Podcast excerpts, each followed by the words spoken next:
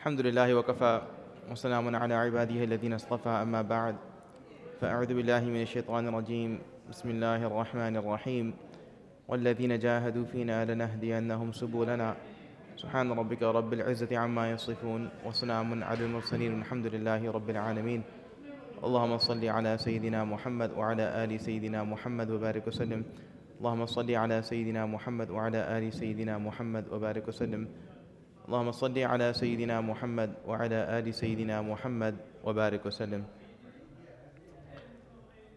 We uh, live in a time and in a place, and I'm going to be repeating some of the um, discussion from the last gathering, mainly because for those of you that were here, I had lost my voice, so I was only able to share uh, very briefly. So I'm going to, inshallah, cover that once again today. Uh, we live in a time and in a place uh, in which uh, it's, it's very easy to follow the lives of others. We live in a time and in a place where it's become very easy to follow the lives of others. And while there's benefits that come with that, um, what it unfortunately tends to do is it prevents us from reflecting upon our own state and our own life. So, just if you look at the world today, uh, if I want to follow the life of my friend, it's very easy. I can follow, get minute to minute updates. If I want to follow the life of someone across the world, very easy. I can get minute to minute updates. There's a major event happening in the world, I can follow the lives of the people that are involved in that activity, that event, that conflict, whatever it may be. So, what happens is that we become so caught up sometimes in the lives of others that it becomes very difficult for us to find time to reflect upon our own life. And one question that we should be asking ourselves consistently or constantly on a daily basis is Is my existence here today, at this moment, is my existence here good for me and good for those around me? Is my existence currently in this world good for me and good for those around me? Sometimes we take this question for granted, right? We assume that my just being in existence, my being alive, is somehow by default a good thing for myself. We assume by default that my being alive and in existence right now is by default a good thing for me. Now, there's a hadith of the Prophet ﷺ that I think is such a powerful hadith. It comes in An-Nasa'i in his collection. And it's a dua that's related to us that the Prophet ﷺ used to make. It's a very lengthy dua. It's, you know, it covers, you know, many, multiple points. Uh, and I introduced this dua last time, and I just want to continue, and it's possible that we'll continue this dua for the next few gatherings. So the Prophet ﷺ used to make this dua, Allahumma bi'ilmika al-ghayba wa qudratika al-khalq. He starts off by saying that, O oh Allah, by your knowledge of the unseen and your power over creation, and then he asks for the following things, right? By your knowledge of the unseen and your power over everything. Knowledge of the unseen meaning you know every single thing. Whether we can see it or not, you are fully aware of it. And number two, your power over everything. Allah Ta'ala is all powerful. Eh, just factoring in your knowledge and your power, I ask from you the following. So the Prophet he begins the dua in this way. And the dua starts off, the first dua or supplication the Prophet ﷺ makes to Allah, he says, Allah, he says, أحيني ما علمت الحياة خيرا لي وتوفني ما إذا علمت الوفاة خيرا لي خيرا لي so powerful he says oh Allah keep me alive so long as you know that living is good for me keep me alive so long as you Allah know that living my existence here right now is good for me and um, make me pass away when you know that death is better for me.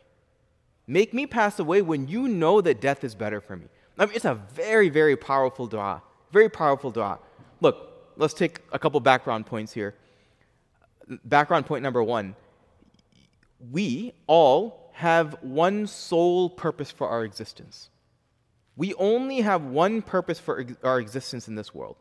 And that purpose is to prove to Allah that we have made Him our sole pursuit.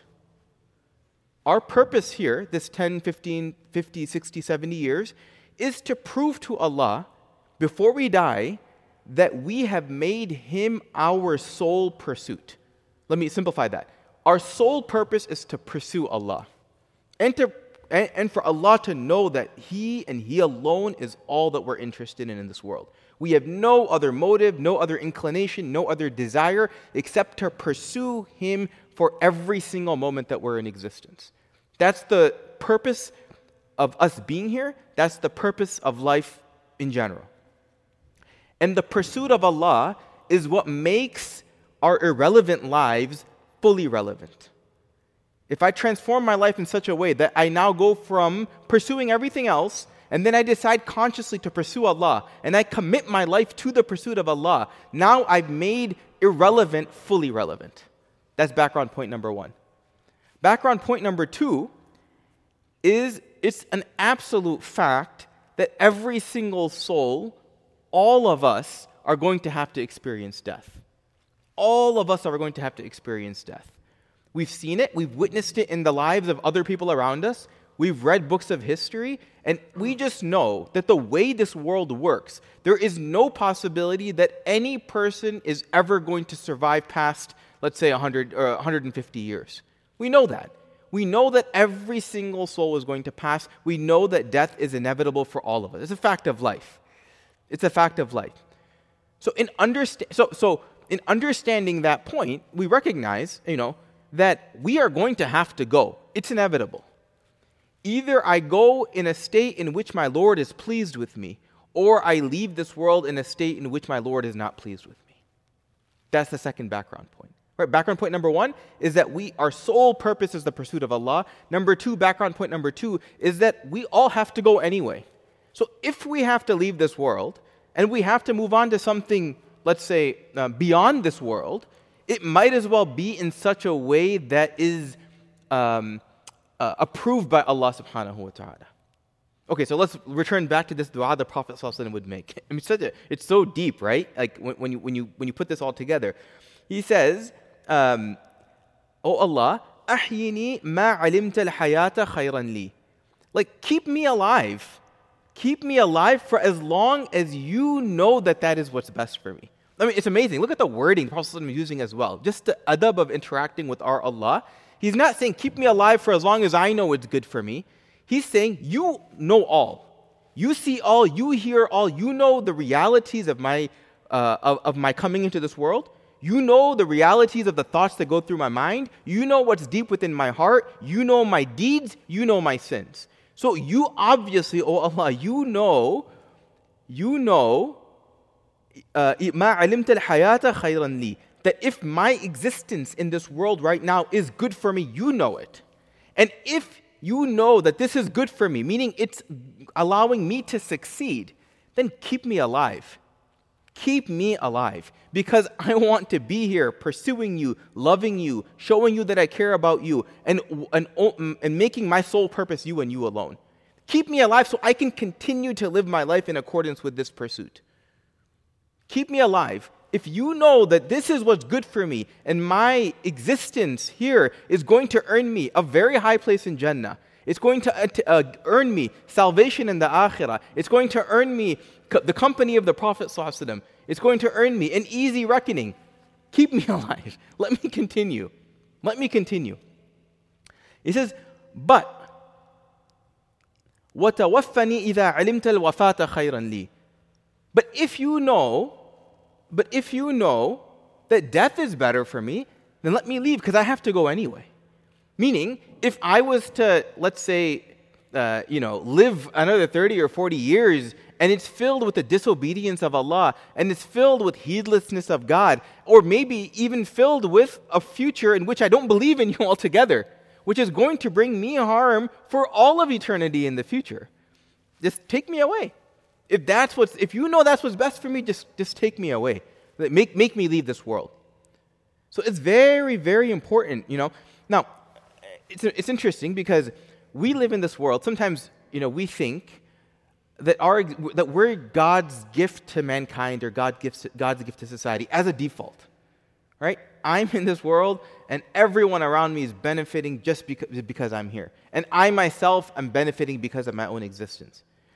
And we automatically assume that our existence is serving me well. That's the default state. But it's important for us to consider an alternate, alternate reality that perhaps, you know, my being here is not mm, serving my ultimate purpose.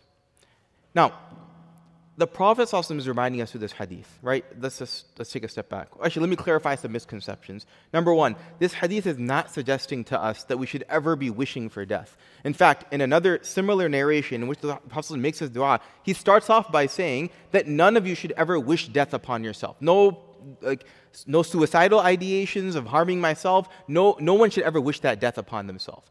But if someone were to want to make some dua or some desire about death, this is the dua that they should make. So let's make that very clear right now. The second is this dua is not intending to tell us, this idea of, oh Allah, take me away. It's not intending to tell us that, look, my existence here is futile. It's futile. Like, I need to just move on from this world. That's not the approach that we take as believers. It's designed to drive us into action. It's designed to serve as a reminder for us that I have to make every single moment count. And I have to make every single moment be in the pursuit of Allah in some way, shape, or form. Because that's what's, that's what's making irrelevant relevant. And that's what's, that's what's guaranteeing me success in the long run. So it's to drive action and change within us. The Prophet is simply reminding us number one, that Allah knows all. He knows, He brought us into this world, and He's going to take us away. Number one. Number two, be reflective and think consciously. You know, I'm here. I can't just assume that I'm, you know, that I'm some gift to, to, to, to, to the world. I have to think deeply about myself and what am I serving my purpose? Am I serving the creation of Allah? Am I serving uh, Allah subhanahu wa ta'ala directly? You know, is my existence here what's beneficial for me? And it should drive us into action. It should drive us into action. So the take home from today, from, from today's reminder is, uh, and I hope to continue this dua, you know, because there's so much more. Number one is to make every single moment count. Make every single moment count. You know, if I'm, when I, I, I should want that Allah Ta'ala keep me alive so that I can continue to pursue Him in every single moment. Now, that's not restricted to worship in the masjid. That's not restricted to serving my own purpose, uh, serving, my, serving myself. It's, it's, it's very expansive. The pursuit of Allah is what's in my heart. But that translates into coming to the masjid. And that translates into, into reading Quran. And that translates into becoming a selfless individual that cares about others more than, more than I care about myself. That's the driving force behind that. Once I cease to become a service to myself and my akhirah, and a service to those around me. And I'm now just caught up in myself, caught up in uh, the mundane of this world. You know, I should, I should want that before that happens, I want Allah Ta'ala to take me away because I have to go anyway. And the second take home point is that we should make this dua. We should make this dua as well. That, oh Allah, keep me alive for as long as you know that is what's best for me. And I know I have to leave anyway. And before I big, make some big slip up or some big mistake, and I just leave, you know, you altogether, take me away. I have to go anyway. You know, it's, um, uh, it's a very, I mean, it requires a lot of self-contemplation and self-reflection. Right? This is, this is me sitting, facing the Qibla, and conversing with my Lord. And saying, Oh Allah, thank you for bringing me into this world. Allow me to serve in every single moment that I live in this world. Make me that servant of yours, where I'm pursuing you through the service of you and through the service of your creation, and make my every moment in that way. And before I begin to slip away, or I start heading down this path that, you know, I myself would consider to be disgraceful, I have to leave this world, Allah. If you know it's best for me to leave before that happens, let me go. Now, this brings solace to us in a way, right? Because uh, you know, sometimes we have loved ones that have passed away, and we begin to wonder, you know, what's their akhirah going to look like? If they left it in this world in a state of iman, alhamdulillah, because Allah Ta'ala allowed them to leave this world at a time that was good for them. And we should also desire the same. you know, when we make the dua, uh, that, oh Allah, make my final moments be the kalima la ilaha illallah Muhammad what are we really asking from Allah? We're saying to Allah, before I leave this world, please make sure I leave in a state in which you're pleased with me. This dua is highlighting that as well. That we ask Allah that, oh Allah, keep me alive. Now, uh, again, this is to drive within us a reflective state, one that drives us toward change in our life, so that we begin to truly pursue Allah. Because the reality is, Allah Ta'ala is going to decide when we're going to leave this world. I can't be waiting around for that. In fact, I can't even be asking for it according to the Sunnah, the Prophet. I have to just accept Allah's kept me here. I have to now make every moment, take it from irrelevant and take it from mundane to relevant and uh, rewarded and in the pleasure of Allah subhanahu wa ta'ala. So may Allah subhanahu wa ta'ala grant us the tawfiq to, um, to recite this dua. May Allah subhanahu wa ta'ala keep us uh, alive in this world um, uh, until He's pleased with us. May Allah subhanahu wa ta'ala take us away at a time that is pleasing to Him uh, and allow our, our return to Him to be comfortable. Wa akhiru da'wana alhamdulillahi rabbil alameen.